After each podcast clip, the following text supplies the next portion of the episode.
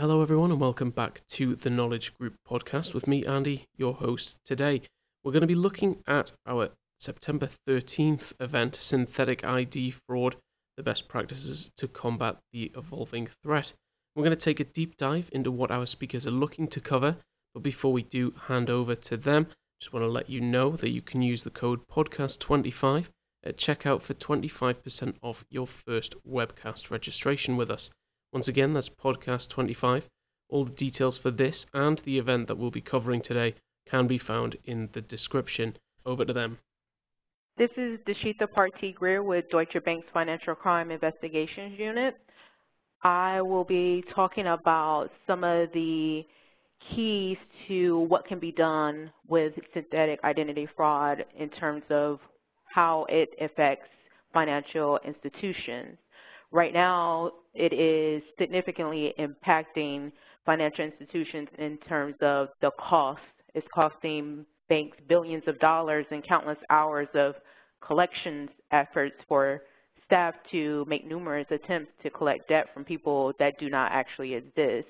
According to Accenture estimates, global card losses have been rising at an average annual rate of 18% in recent years, and synthetic identity fraud alone may have accounted for 5% of uncollected debt and up to 20% of credit losses or about 6 billion in 2016. So what can be done? And one of the key answers to that is training.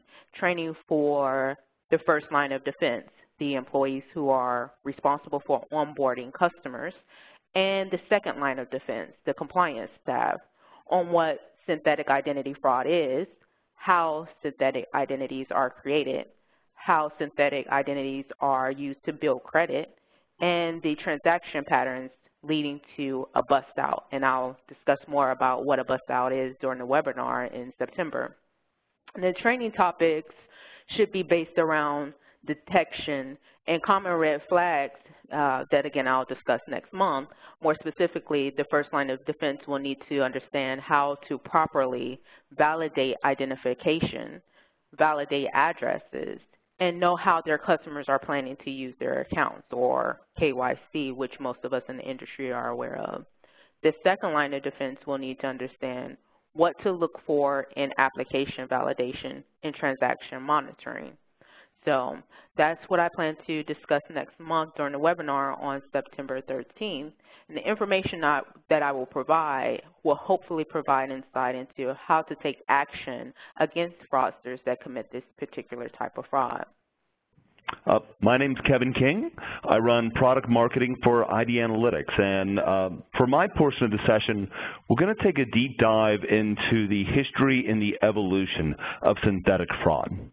We'll start by understanding how synthetic identities were created 20, 25 years ago when this first started to be a major problem that we saw at U.S. financial institutions and how the methodologies evolved over time. We'll spotlight how the problem shifted when the SSA changed the way they started issuing Social Security numbers. And we'll also discuss the growth patterns since then, where we've seen as many as one in every 50 applications abusing Social Security number loopholes to create fake identities. And we'll also look into the new regulatory updates regarding SSNs, what loopholes they close for individuals looking to create synthetic identities, and what loopholes remain open as criminals look to exploit our uh, struggle to separate new-to-credit individuals from truly fictitious identities.